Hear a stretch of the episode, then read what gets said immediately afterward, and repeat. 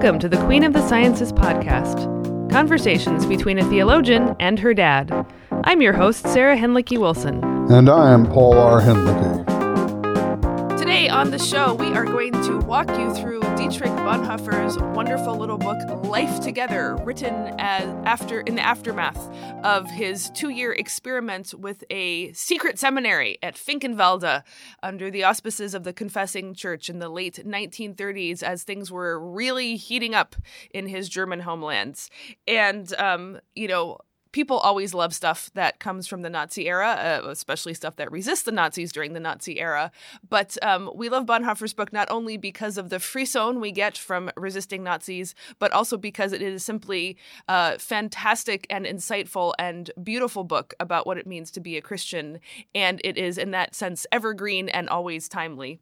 Dad, what in particular, though, made you want to pick up this book now? We've certainly talked about Bonhoeffer uh, over the past uh, three plus years of our podcasting, but we've never done an episode just on him or on a book of his before. So why this? Why now? Yeah, great, uh, Sarah, because I've been really focused in my discussions with my local circle of clergy friends about the uh, challenges after two years of COVID uh, uh to congregational life, to the life of Christianity as community. And uh, I think the pandemic has uh, exposed all sorts of pre existing fault lines, and uh, pastors are feeling uh, deeply challenged by uh, these circumstances, discouraged. The, in the mainline Protestant dom- denominations, the dropout rate among clergy is skyrocketing, um, and the communities themselves are discouraged and demoralized. It's the context of con- congregational life today that inspired me to ask you let's let's do a podcast on this. Because as in Bonhoeffer's time indifference if not hostility to the church of Christ prevails. Indifference because it seems that the church makes no difference or hostility to the extent that the church does make a difference. Just can't win. Can't win. That, and that's how a lot of folks feel right now. The church is, um, you know, for in my theology, and I think yours too, Christianity is congregational life. Christianity is the community's life together. And now we're caught on the horns of a dilemma with equal and opposite reactions to the community of the faithful. Affirming that the church, the church makes no difference because, as you quoted, uh, as I've quoted you from your experience of listening to mainline sermons in a certain uh, affluent community, the message is God is not a problem. Don't sweat it. Don't worry it about God, right? So God makes no difference, really, to your affluent middle class lives.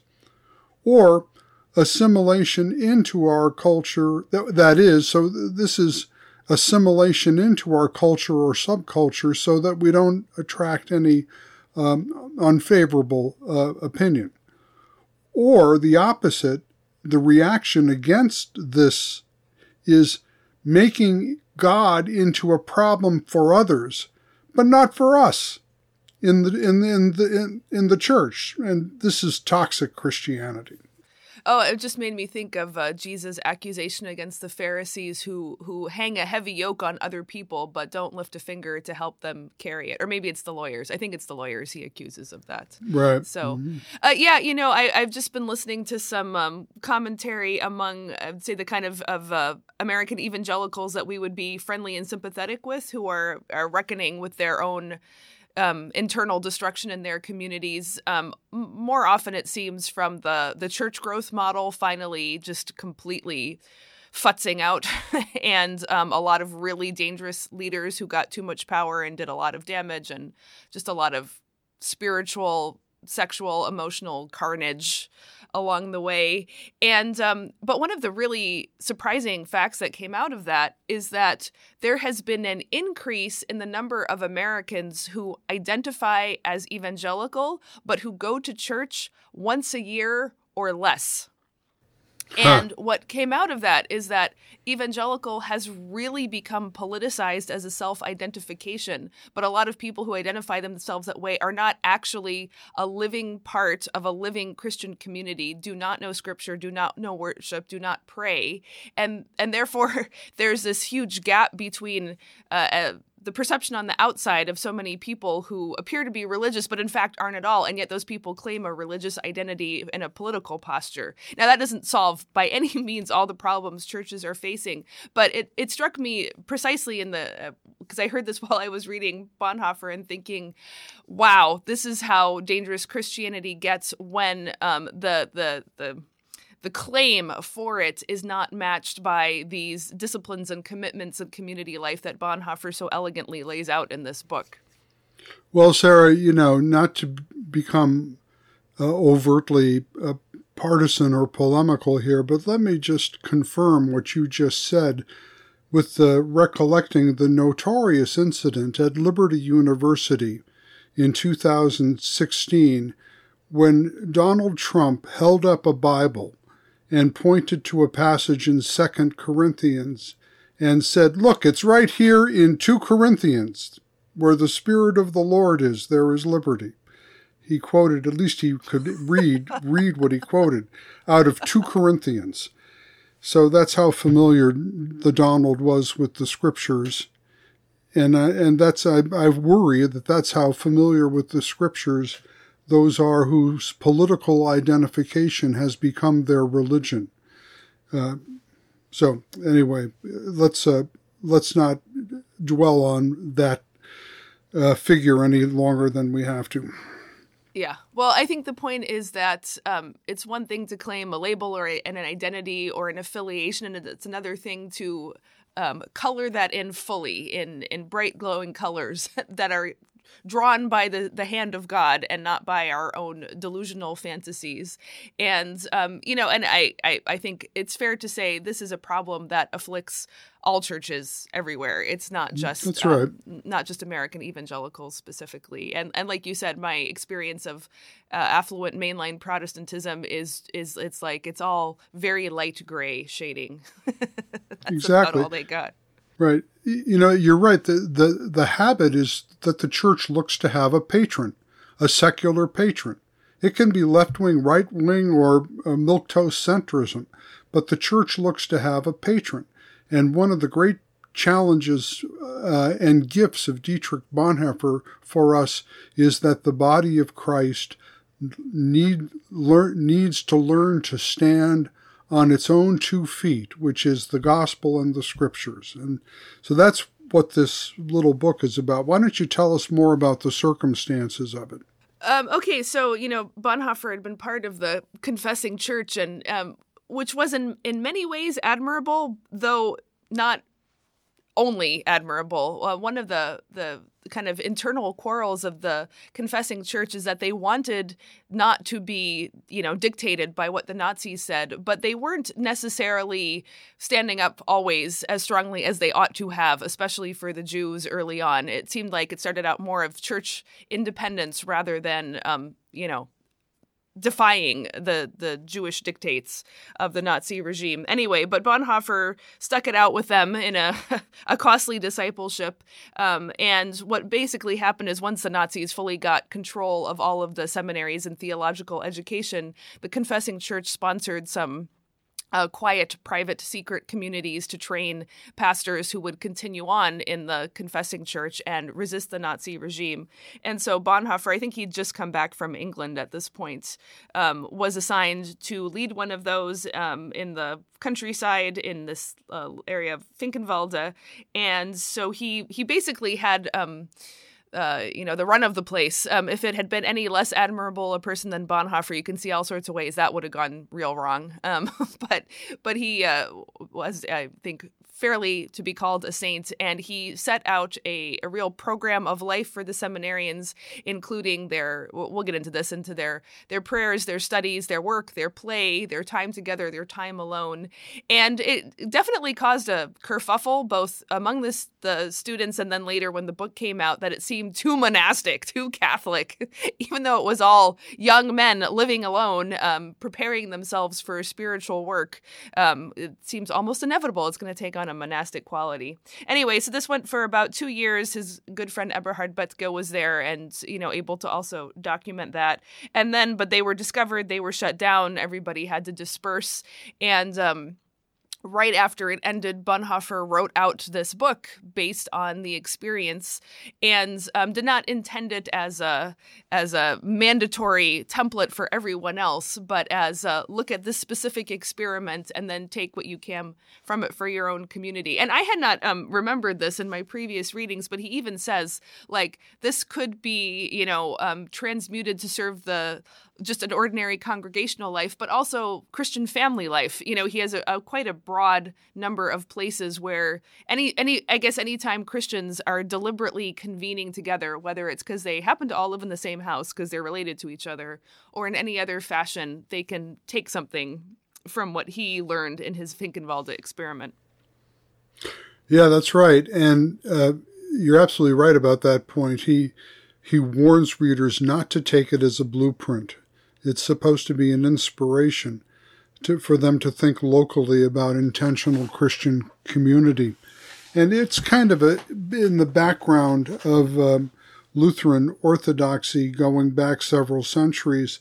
There was a view that the Christian family is a form of the church. It, it's, a, it's a form of the church. It's an extension of the church. And I'll, I'll talk about that a little later when we get to the practices of confession and communion in the book. I just want to mention that before the censors uh, uh, um, shut down the book, it had sold 80,000 copies in Germany. Isn't that astonishing? 80,000 cop- copies in 1938 in Germany. Amazing. Well, uh, Bonhoeffer's answer to the problems of the cultural indifference, if not hostility, um, and his remedy to forms of toxic Christianity which were all around him in the German Christian movement was to reconceive the church community. Now, listen, this is, I want to be very precise here. The church community as the present form of God's self revelation in his famous expression from an earlier work, Christ existing as community. So it's a Christological claim. Jesus Christ crucified, risen, and really present through word and sacrament exists as the community gathered around his living word and sacraments. And I think that's, you know, the fundamental claim that is being made here. Do you ask where God's self revelation is? Don't answer once upon a time in the distant past, here or there or the other thing, as we'll see later on when we look at how Bonhoeffer encourages us to use the Bible.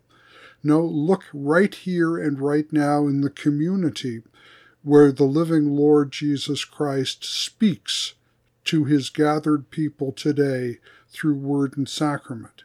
If you take that seriously, Sarah, that is, Bonhoeffer thinks, the present form of God's self revelation. Okay, so I'm going to ask first the easy dogmatic question and then the impossible ecclesiological question. so, the easy dogmatic question is how does Bonhoeffer relate this Christ truly present, existing in the community to the both to the ascended Lord who lives and reigns at the right hand of the Father, and to the Holy Spirit? Is there a so you know, for, first, what what is the relationship of of the Christ up there and the Christ down here, and then where does the Holy Spirit, if at all, feature in this depiction? Right, exactly. The ascended Christ is not imprisoned by his ascension to dwell up above in heaven as if locked in a prison Rather, the ascended Christ, eh, following Luther, is seated at the right hand of God's power, which means that he is invested with divine omnipotence and omnipresence, so that he can be present where and when he wills. We know where and when he wills according to his word of promise. This is my body given for you. He who hears you hears me, etc., etc. These such passages in the New Testament.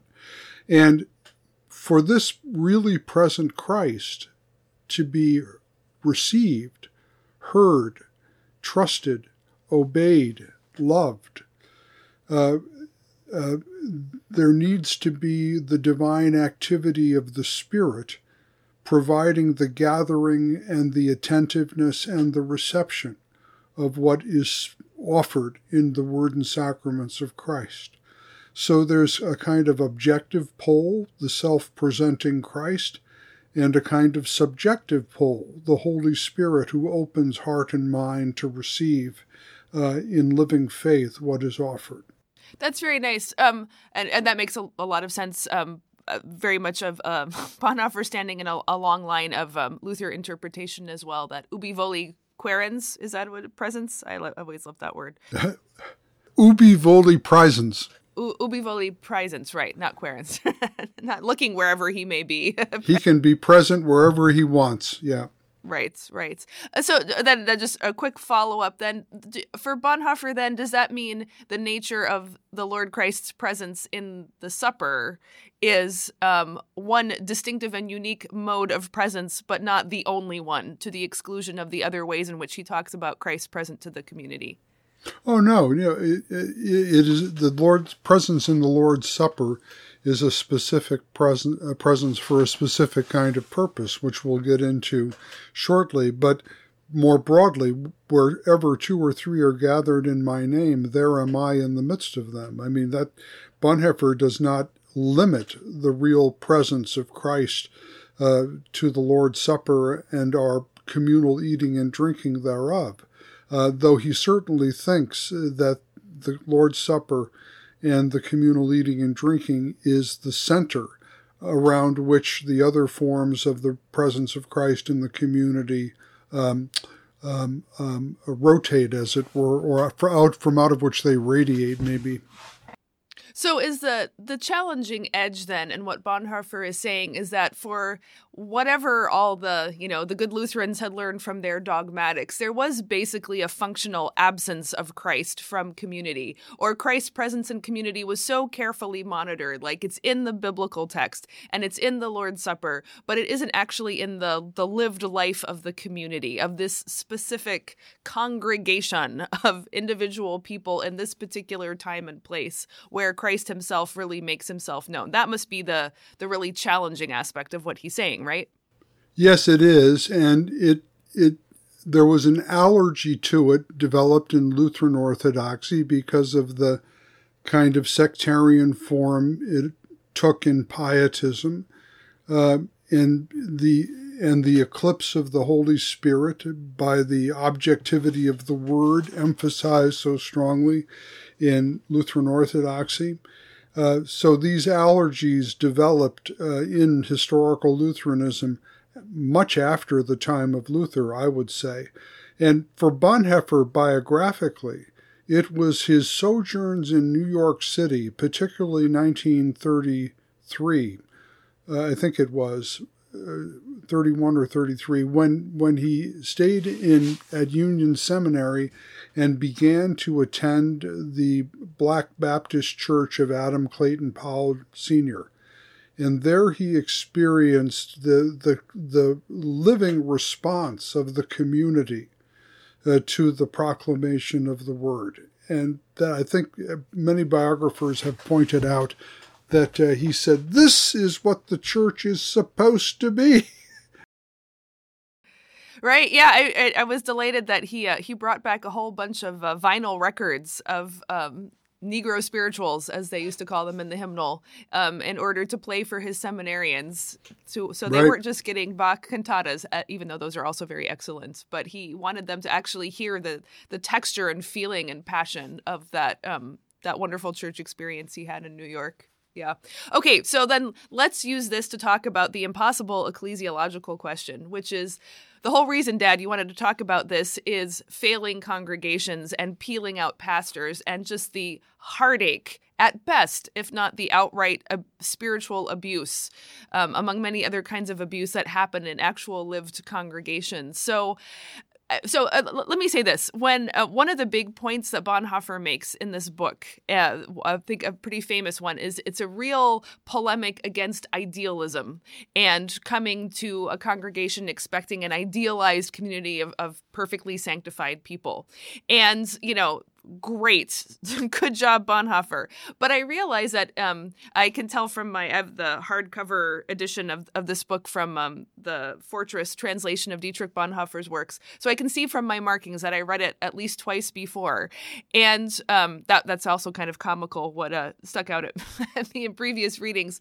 But what i got this time reading out of it is um, the realization that despite it's an explicitly anti idealistic interpretation of congregational life, I had always come away from the book feeling it was an impossible standard of what an idealized Christian community would look like. And I, I remember the last two times reading it feeling really defeated by it and thinking, you know, like I shouldn't be, but I just was. Um, I have a much more positive reading this time, and we'll, I'll get into that later. But I think it's really important to to lead uh, into this hard ecclesiological problem, which is that if most people right now are experiencing some kind of devastation in their ministry or in their congregational life, you know, even if much of it has been imposed from the outside, like you said, the the restrictions and lockdowns have exposed fault lines that could, you know, for only so long be papered over, and now they can't. And so, just dad there's so much going wrong. So how do we even like how can anyone read this book and not just feel depressed like well you know we're nothing like a finkenwalde and we never will be and i'm not sure i'm ever going to go to church again? Yes I, well i think this topic this issue that you're bringing up will come up several more times in our discussion today about this. But let me just clarify a little bit more about anti-idealism uh, because i think Bonhoeffer is still frequently misunderstood as some kind of utopian idealistic thinker, when a- any serious, deep reading of Bonhoeffer has to grasp that his entire project is theological realism. Uh, it's deliberately, intentionally, polemically anti idealist. And that's even the famous uh, passage from The Cost of Discipleship, uh, criticizing creep, uh, cheap grace um, as the ideal, uh, uh, um, the ideal doctrine of Christianity that God is forgiving love. And Bonhoeffer's entire polemic is this is nothing but an idea. It is not the real presence of Jesus Christ crucified and risen, received in faith by the Holy Spirit. That's the real thing. That's the theologically realistic thing. Grace is turned into an idea and an abstraction and then lifted up as a general principle so that if you hold to the general principle of the gracious forgivingness of God, then you have the forgiveness of sins without genuine repentance. And Bonhoeffer says turning grace into an ideal is a cheapening of the real grace of the crucified and risen Christ, who nevertheless comes all to his still struggling and sinning people, uh, constantly to uh, embrace and renew them, uh, and to uh, uh, transform their real lives here on the earth. Um, that's costly grace, the grace that cost Christ the cross in order to come to us so that we could really be changed and not simply think that we're changed.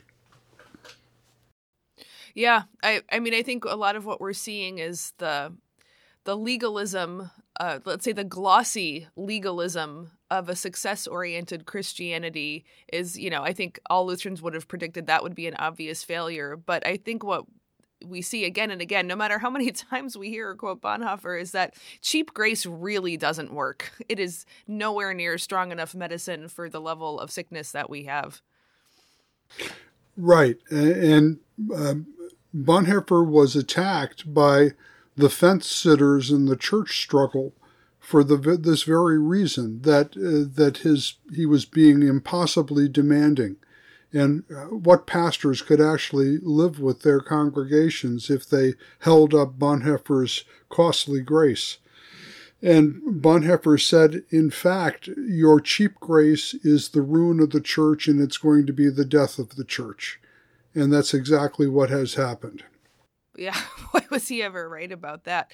But, you know, I, I think that really that gets to the heart of the problem with a, a church culture that is so com- uh, I don't even say comfortable, just so part of the fabric of ordinary civilizational life. And I, I just want to say in defense, like, what else could the church have done from the beginning? Like, you don't get persecuted by the Roman Empire for 400 years, and then suddenly the Roman Empire decides it wants to be Christian too, and then say, no thanks, please go on persecuting us so we remain pure. No, you say, great, now we have a chance actually to bring Christian mercy and and wisdom to bear on the inevitable structures of you know state and power and economy and try to make them better. Like it it was a it was a gamble that absolutely had to be made and i'm i'm always kind of irritated at people who so easily dismiss Constantine or or uh, you know even Charlemagne or all the the kingdom building that went on. Like what else were they going to do? Were they going to really let brutal paganism continue to rule society and and artificially remain persecuted? But we're here at the far end of this and i think what we see again and again is just how how I guess what I've seen in my even in, in my own earlier ministry is like even figuring out how to make Christ the center of what you do again when so many other things occupy the center. It does feel like all you're doing is just you're going to be in a constant state of fight. How, how are you going to win people's trust? How are you going to change their hearts? You know, your your first mission field actually is the congregation and you're not usually told that when you are you sign up for the ministry. you know, you, they don't they don't warn you sufficiently of of how that's going to play out. Well, I think, you know, there's been some uh, real interest in Bonhoeffer's youth ministry in Berlin, and there's been several books published on it recently. And I think there you see an approach to ministry. Let's, I don't want to get off topic of life together, but I, th- I think there you see an approach to ministry, how you can actually uh, minister the costly grace of Christ uh, into the world in a renewed evangelism. Of course, for Bonhoeffer, that was the ministry of catechizing street urchins urchins in a in a industrial neighborhood in Berlin or something like that. Uh, so I do think there are answers to that question, but I would like to, uh, Sarah for us to stay focused on uh, the theological realism that Bonhoeffer is advocating in this little book it's a, it's a it's a model that comes from the Gospel of John, and uh, the Gospel of John, of course, is often thought of as kind of a, the the product of a community that is experiencing the d- darkness and hostility of the surrounding world.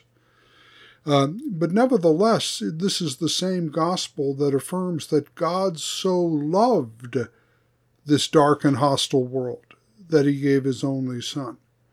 And in the midst of this hostile world, there emerges a real Christian community uh, which will learn, which will teach the surrounding world its own sinful lovelessness just by the demonstration of the love the beloved in Christ show for one another, and through one another to that very indifferent or hostile world. So I think that I think that Bonhoeffer's model here is Johannine. I think his ecclesiology is Johannine. And that's what, what's really hard to stomach about that for conservatives and liberals today is that they still want the culture to be the patron of the church. And that's why they adopt opposing politics of accommodation um, or of, uh, of toxic uh, masculinity or something like that on the other side. You know, I often think about how people often like to say our our congregation is just like a big family, and I always think that is absolutely wrong because you can't just walk into another family and join it. By definition, you cannot do that.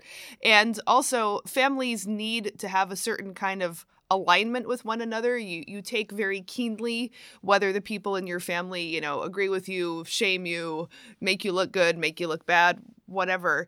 And I think what is so extraordinary about the experiments of church, and I, I've gotten a lot more appreciation for this in my time in Tokyo, is that what church does is because, as Bonhoeffer says, the only common factor you have is Christ. That's it then what has to happen is that you have to really let the other person be another person and that you cannot let your own ego your libido dominandi your need to look a certain way to the patron of the culture um, dictate the nature of your relationship with that person. You just have to take whoever comes because Christ has called them to be in that place.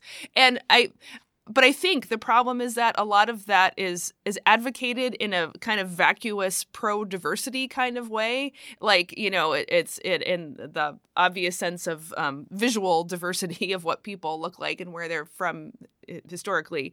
But like even even if you are are really into like viewpoint diversity or whatever, if it's just that without Christ as the center, but more specifically, I think what Bonhoeffer lays out is the Christian practices that literally make it possible for you to remain in fellowship with one another and not not blow apart at the seams. I think that's the the the real the profound challenge to all the other ways of construing community that you you laid out there so nicely.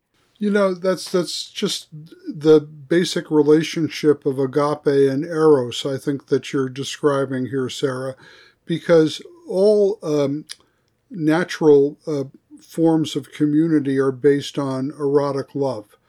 I find something attractive, beautiful, desirable uh, in the other. And so my love for the other is an extension of my self love or my self affirmation. And within limits, that kind of erotic love is, is fine. But it is never limited. It is insatiable. Its desire is never satisfied with what is given to it. And that's where erotic love always becomes destructive when it overreaches and tries to accomplish more than it can. So family life can become a curved into itself and uh, uh, a kind of a collective egotism. And so, what you're talking about is Christ being the bond that connects us in the family of the church or the uh, adopted family of the church has a sanctifying, a correcting and sanctifying effect so that even healthy family life depends on this agape correction of the natural greediness of our erotic love. How does that sound? Yeah, you know, actually, it really, I think, connects strongly to Bonhoeffer and ethics when he talks about the church's commitment to taking care of also penultimate things, not only ultimate things. And I think the reason why is because people still have their erotic needs, broadly construed as to be with people who they enjoy doing stuff together with, to be with the family that is given to them, to, you know, have a lover, uh, you know, spouse, right? You know, who who you do have that unique kind of passion for. Those things are hugely important to human experience, and they are part of of the created good. And so the problem is that I think one of one of the congregational problems now is all those things have been so destroyed for people family life friendship life civic life that even when people do come to church now as like a last resort they need the church to fulfill all those other needs the penultimate or erotic needs too which which i think the church rightly perceives that people need but the church should not be primarily in the business of providing. It should be equipping people to help take care of those things. And i think that's another way in which it's so exhausting for churches right now. Is there somehow look to to provide absolutely every need, but then to provide it in ways that are specific to people's own predilections. And then people get angry that the penultimate commitment of the church is not where it should be, and the church sees such a crisis it can barely keep up with its ultimate concern, which is the centered life on on Christ. Right. Yeah. Okay. Good. I think we've kind of laid out the the problems that Bonhoeffer is dealing with here. I just want to make one more comment. Uh, he ref, he he was reflecting in this book on the fact that even the great Reformation preaching of the justification of the ungodly by faith alone sounds like so much empty abstraction, so much religious verbiage. Bonhoeffer noticed that even the pure preaching of the word alone falls on deaf ears unless and until that justifying faith and that really present Christ is incarnate in intentional Christian community. You know, Sarah, when I was a pastor years ago, um, um, uh, I learned very quickly. I was I had a struggling congregation when I arrived, and I knew the congregation needed to be rebuilt, and so I taught myself to be an evangelist um, who went out to seek and, and find the lost sheep and bring them into the fold. Um, something seminary had not prepared me for. uh, you must be a Lutheran. Yes. I quickly learned, however, that I can I can bring people to the church, but I can't keep people in the church or make disciples out of them unless there is an intentional Christian community to welcome them, embrace them, and include them. And that's when I had to backpedal a little bit and start preaching and teaching the congregation uh, about their duty to be hospitable uh, to the newcomer. And then uh, we were able to actually to make some progress. Oh, that is so interesting. You know, that's exactly why I stopped inviting people to my first call a dozen years ago because they were not going to find that in my congregation. And I didn't want, you know, people who had such a tenuous relationship with God to be further damaged by their first reconnection with the church in, in decades. Um, much more positively, now I can say um, I, I've had a I've been in Tokyo about three and a half years now, and um, two wonderful discoveries is one the um, incredible lay ministry that I thought I took seriously as a Lutheran who was trained on the priesthood of all believers, but until I saw it actually happening, I was just I've just been really blown away by um, realizing that I there are limited things that I am good at as a pastor. I, I am not a, a, expansively gifted pastor. I have a pretty, you know, I think, specific, narrow range of things I'm good at. But I don't have to be good at everything because the laity of my congregation are so great. They they've just risen to the occasion and um and taken up and done what they can do they can do really well in a way that I can't. And I have become so appreciative of that. And then oh, as part of this, I've been training some of them to be lay preachers because of our, you know, weird situation. I wanted to make sure they always had an option in case I was not available. And um, one of my members brought forward a sermon on First Corinthians about the body of Christ, and it was excellent. And I suddenly realized I never preach about the church. I preach a lot about God, uh, you know, uh, in the full Trinitarian sense, and everything is implicitly about justification by faith and about, you know, the distinction between law and gospel. And people really respond to that because uh, people do not know God well. And I've seen that as my, you know, my primary you know, building up the church is to help people understand what the gospel actually is. But I it was my layperson who brought to my attention through her own spiritual intuition that I never talk about what it means to be a church. And I thought, wow, major deficit. Better get on that. so that's I think I think that's why actually reading Life Together this time was so different from me than the last two times I read it. You know, my sainted professor in seminary, Robert Bertram, taught me a profound truth um, when he said uh, about the Holy Communion that the Christ who connects with every individual in the communion therewith connects every individual Christian with every other individual Christian who comes to the communion and receives it. It's a it, and so it really is not only an individual's uh, participation in the body and blood of Christ, but it is Christ sharing all the members of the congregation with one another. And I think that's at the heart of this little book, Life Together. Mm. Yeah, I think that's why I love that we have communion every Sunday because uh, you know it's it's the same words and the same action every time, but what it does e- even more than the rest of the worship service is it brings everybody up together and they're all lined up there and they all get the same thing and they're all standing with one another as they get it and it's there's something so simple and so tremendous about it at the same time. Right. And of course you have to preach the symbolism of it. You can't you can't the, the ritual does communicate, but it communicates inarticulately. And I think it's very important in the sermon to just point out regularly see what is happening here. Look around you in the pew, look at your neighbor, see the one uh, uh, who is beloved in Christ as you are, and how you are bound together. You know, just we should instruct uh, the congregation along with proclaiming the gospel so that it is not just em- empty religious words verbiage, but it, it really is seen to be incarnate in the real life of real people gathered around word and sacrament on a Sunday. Yeah, I'm going to get on that.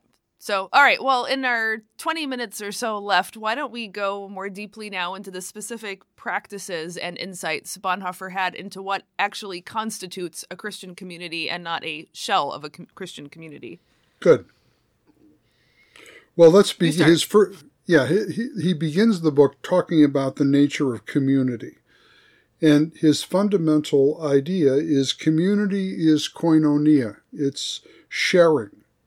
Uh, uh, it, it's and by that he means it's neither conformity by which uh, individuals are absorbed into a collective, nor is it on the other extreme an anonymous membership in a religious organization for private purposes of gain.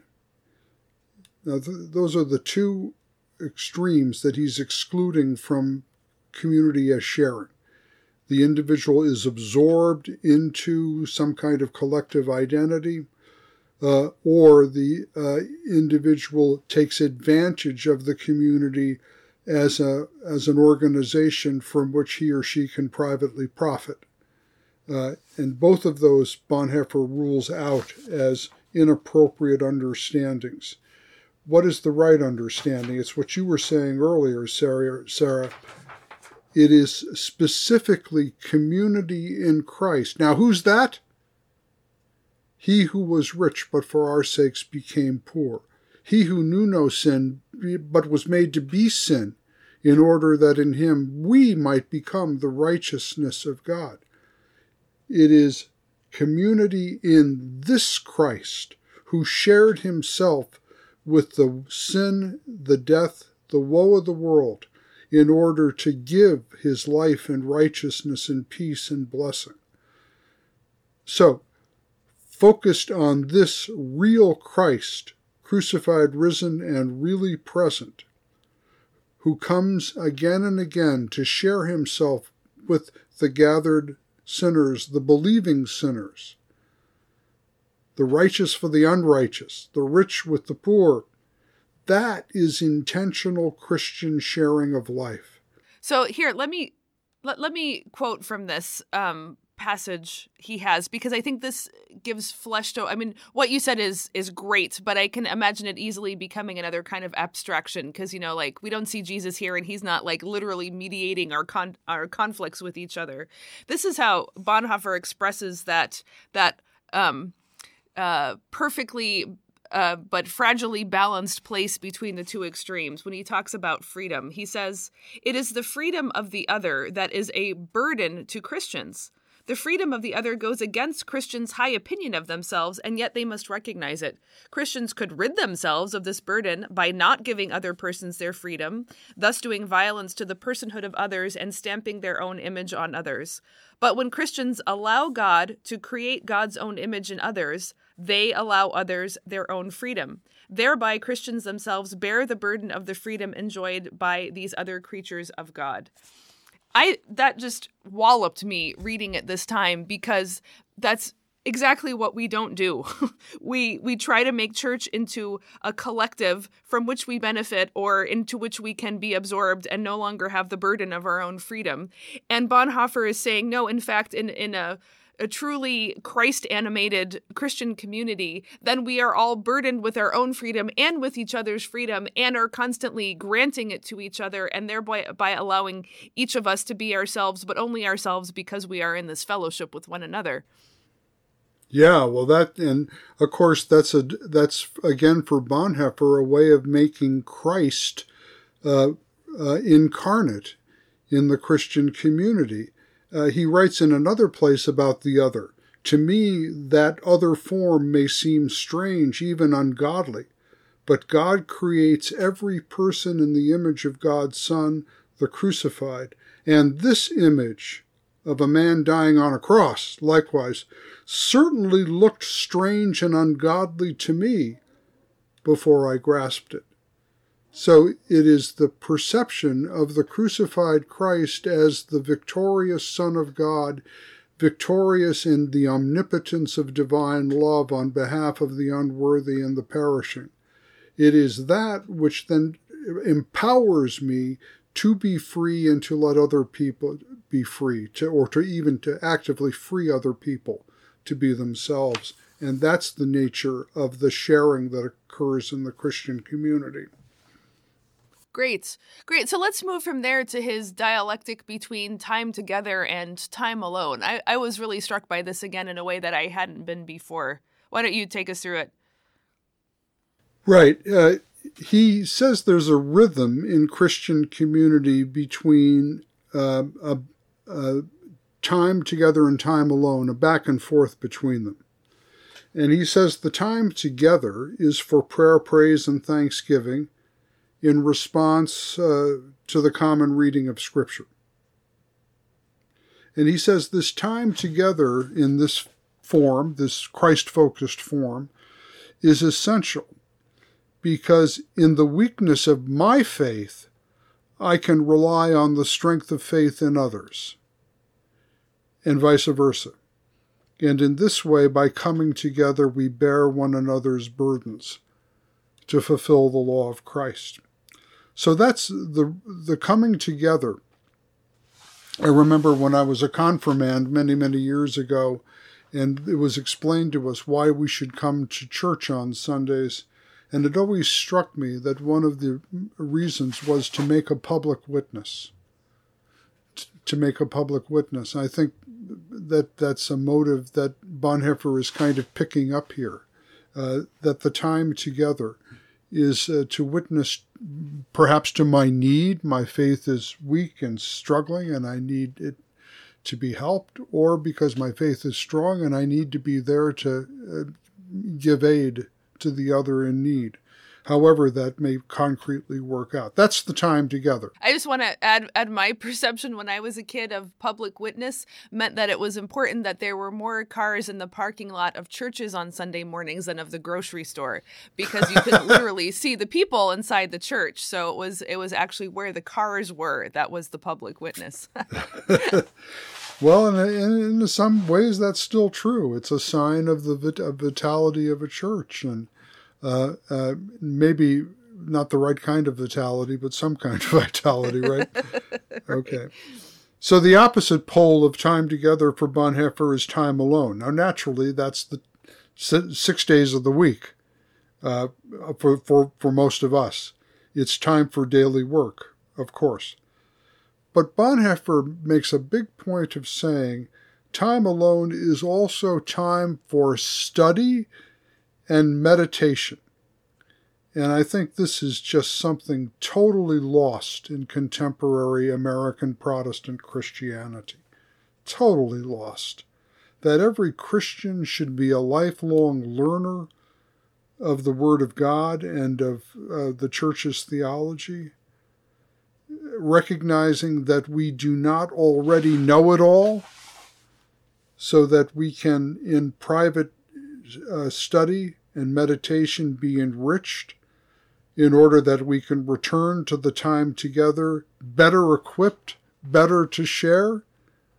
Man, I think that that is uh, something that needs to be lifted up. I think the renewal of Christianity will only come when pastors once again become teachers, not just preachers, and realize that lifelong learning for themselves as well as for their people are uh, mandatory uh, injections of divine uh, supply to meet the demanding tasks of congregational life and ministry today.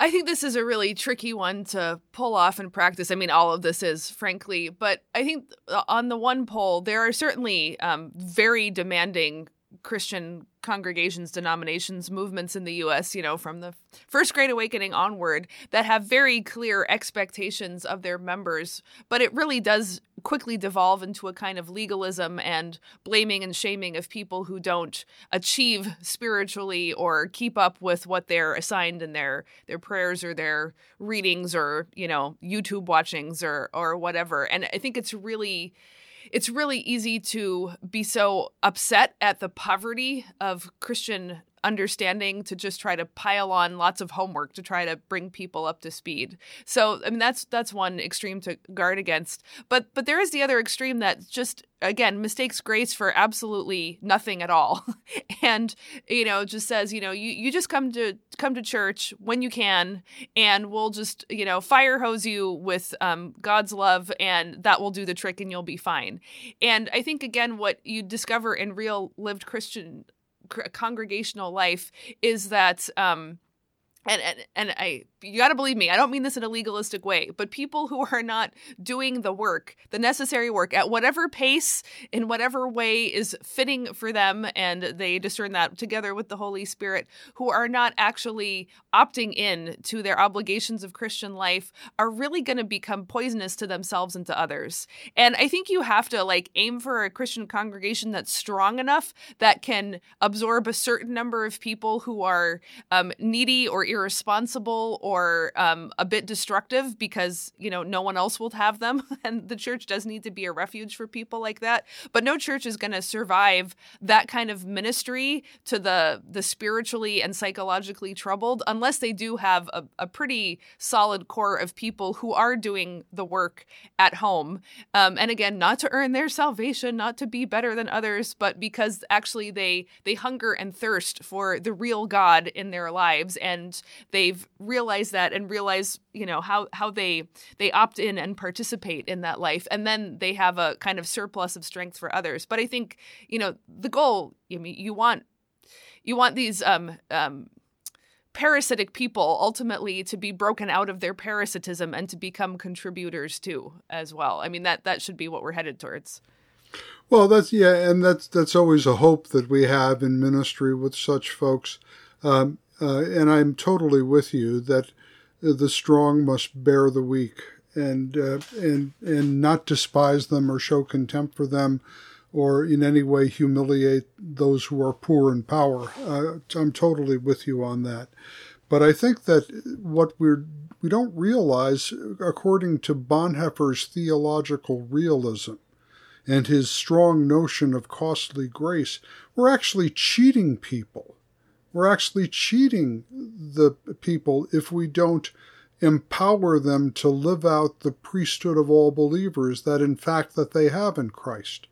And Bonhoeffer's rhythm of time together and time alone is meant to say that your time alone is not a vacation from Christianity. It's a time also for your personal investment and that's age appropriate and ability appropriate and so forth and so on uh, uh, in all those good sensitive pastoral ways Right. And I, I, think it's great you mentioned the strong and the weak. Bonhoeffer uses that figure from Romans 14 quite a lot. And as much as he admonishes the strong, he also admonishes the weak. And the weak are not to be um, enabled in their taking advantage of others any more than the strong are to assert their power over others. All right, let's move on to service then. Right. The other thing Bonhoeffer lifts up in the book is um, intentional that intentional Christian community issues in service. And I just want to quote, quote the Lord Jesus here. You know how it is among the Gentiles, how they lord it over one another, but it shall not be so among you. Whoever would be greatest must become the servant of all. Well, there's an idea, isn't it? popular now as it ever was. now, again, in a Christ centered community, central is the Christ who serves each of us by once and for all laying down his life and now presently taking our lives up with him in his resur- to his resurrection renewal and final glory and so in the interim people who are really related to the real Christ live in service of one another. Everyone has a, a gift or a talent to contribute. Everyone in the intentionally Christian community has some service to contribute. And here it's the art, and I use the word art, of pastoral leadership uh, to serve by identifying and linking these lay services, just as you were talking about a little while ago, and the, in that way building up the body of Christ.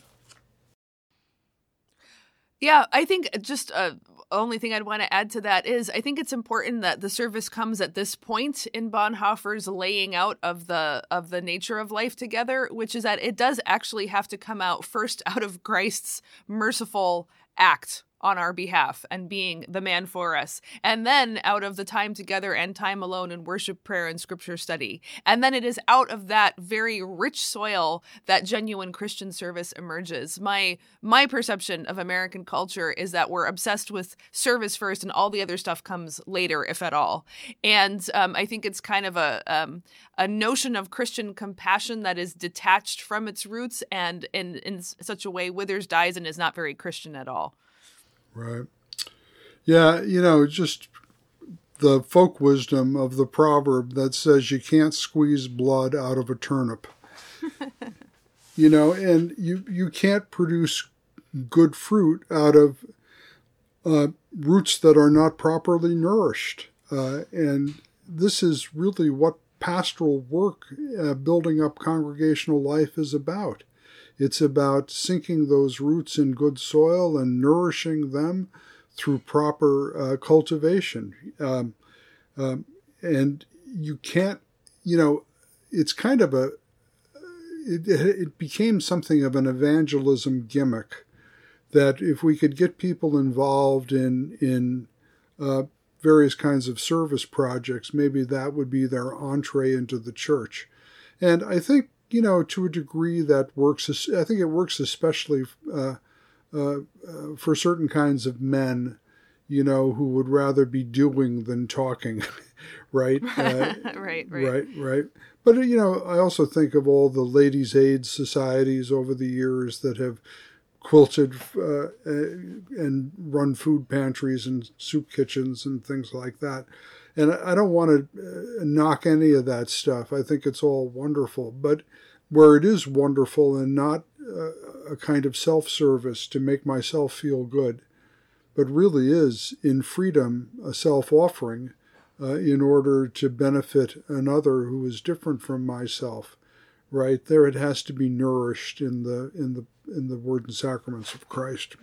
Right. I, I think there's also, this is part of what you're talking about, this anxiety to have cultural patronage that churches often feel like there are certain forms of service that they have to do in order to look good, and it might just not be their gift or their strength, or they don't have the capacity to do it. And I think if you take Bonhoeffer's idea very seriously of this community right here is truly Christ's community, and it is comprised of these specific people and not some other imagined or idealized people, then the, the task is to say, okay, well, what can we do? And what have we specifically been called to do? We can't do it all. What but what is it that we're going to do? And I think that kind of puts puts the service in a different light. It really emerges out of the community that Christ has gathered in that place rather than some external standard of what a good church is supposed to be involved in.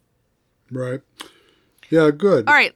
Let's wrap up now with Confession in the Lord's Supper. This was a short section. I kind of feel like the Gestapo was pounding at the door and uh, Bonhoeffer had to finish it up fast and get it off to the publisher. I don't know if that's accurate or not, but it is a lot shorter than the other parts. Yeah, and I think the most the teaching about baptism and and the Lord's Supper is pretty standard, but uh, the most provocative part is, his sharp insistence. Uh, by the way, with the support of Martin Luther himself on per, on personal face-to-face confession of sin as the genuine preparation for the Lord's Supper. And uh, you know, I know some uh, people practice this in the Society of the Holy Trinity. It's a regular practice, uh, personal confession to a confessor, and the reception of personal absolution. But I suspect that for most American Protestant Christians, uh, there's a positive allergy to the very idea. I think a fair number of Catholics are pretty allergic to it too, to be honest. Right. I don't think anyone likes it.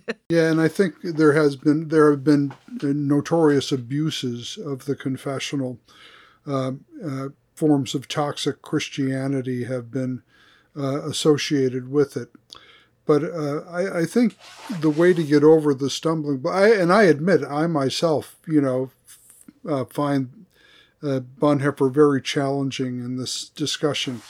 But I think one way to deal with it in a better way, um, um, or perhaps in a, a way that can ease ourselves into thinking about this, is that there are times in the life of the community, the life together, that real sin and real injury occurs. And the community is damaged.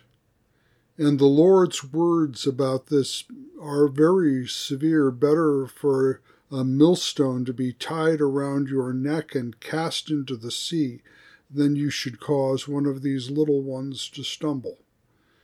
And, so when there is sin that injuries, injures, and injures not only another member, but by injuring that other member, damages the life together of the community.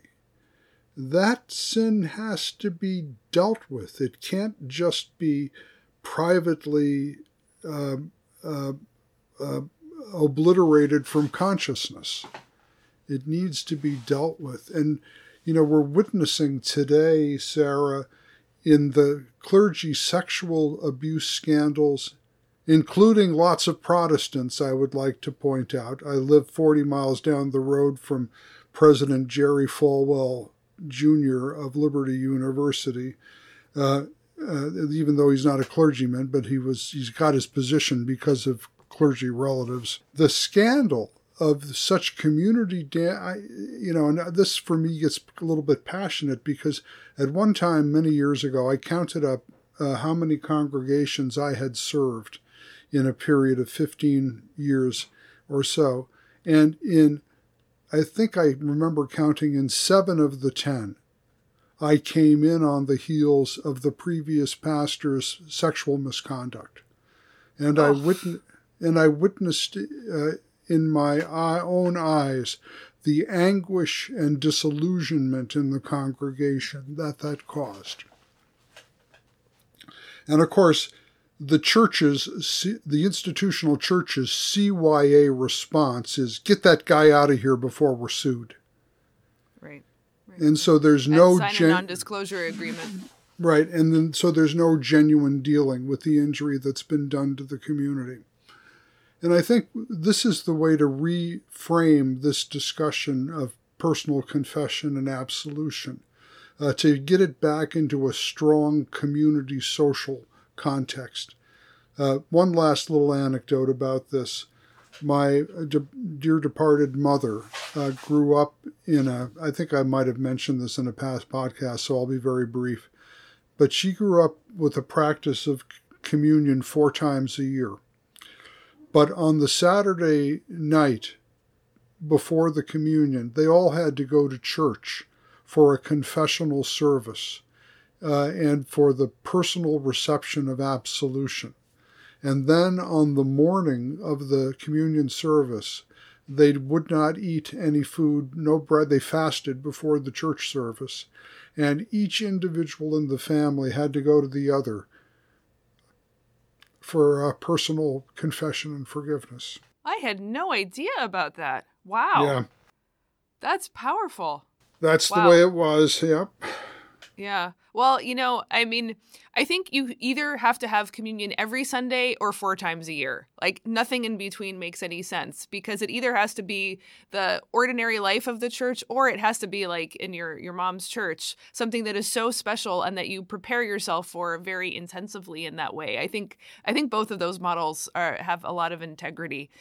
Um, I just I guess I I want to say like I fully appreciate everything you've said and endorse it about um, corporate confession when a whole community has been damaged but i still think it is a little bit dodging the the awkwardness of bonhoeffer's intervention that we personally need um, confession and absolution and um, i certainly do not make a habit of this but i i took my cues from um, what I guess I thought to be Luther is that when you are truly troubled in conscience, then then going to um, private confession is a good idea. So I have done that a few times in my life um, over you know it was really broken relationships that I couldn't fix um, that I, I needed to go to. And I did find tremendous comfort in it. And, you know, not a ton of times, but in my pastoral um, ministry over the years, I've offered um, private confession and absolution a few times. And I, I think there's something to be said maybe for it um, not being rote, but being uh, rare and offered to people when they when they are genuinely troubled in conscience and what they're getting in the ordinary service is not the, the word is not convincing to them. It doesn't speak directly and personally enough. And in the the tradition of, of Lutheran private confession. You know, you, you you do tell it to the pastor what's on your mind, very frankly, and you know, and then the pastor, you know, addresses you by name directly, personally, and in, in that context says, you know, in the name of Christ, I absolve you of all your sins, and um, they're they're gone. You can't have them anymore. So um I, I don't know. I, I i personally don't think i definitely am not anywhere near a regular practice of personal confession. I know again there are there are plenty who do that but i think having it there as an as an, a preached and known option is is actually really good for the life of the church. Absolutely. I, and uh, that's been my own pastoral practice as well as as the not as the uh, uh, as the confessor. Uh, there have been people who have had pastoral relationships with sessions of counseling, deeply troubled and uh, anguished in conscience about their behavior. And I think always it's a fitting conclusion uh, to those relationships, this right for the personal confession and absolution. And uh, I, I've done that. I've practiced that. And I do think that would be part and here here I want to kind of circle back Sarah to the whole thing a theme that I introduced this discussion with how are are demoralized congregations today uh, to rebuild how are they to pick up uh, their cross and carry it and go forward from this point? and I think that a, a careful study of Bonhoeffer's life together gives us a new model or a, a renewing model uh, uh, that we have to adapt each of us to our own local uh, circumstances with pastoral freedom and responsibility. Uh, and that also means for the lay people listening to this that they too take up their responsibility for the church and for the church's ministry, and that we that we realize that what's been lacking uh, is not so much in our theology, at least so far as we still follow it, or in the uh, people given to us as pastors. What's what's lacking is the very model that we should be about intentional Christian community. Uh, and that's what I think Bonhoeffer has to offer us. So I would like to conclude with this quotation from Bonhoeffer. Uh, to everyone who feels disillusioned with the church, pastor or layperson, Bonhoeffer writes, By sheer grace, God will not permit us to live in a dream world, even for a few weeks, or to abandon ourselves to blissful experiences and exalted moods that sweep over us like a wave of rapture. For God is not a God of emotionalism, but the God of truth. A great disillusionment with others, with Christians in general, and, if we are fortunate, a great disillusionment with ourselves is bound to overwhelm us as surely as God desires to lead us to an understanding of genuine Christian community.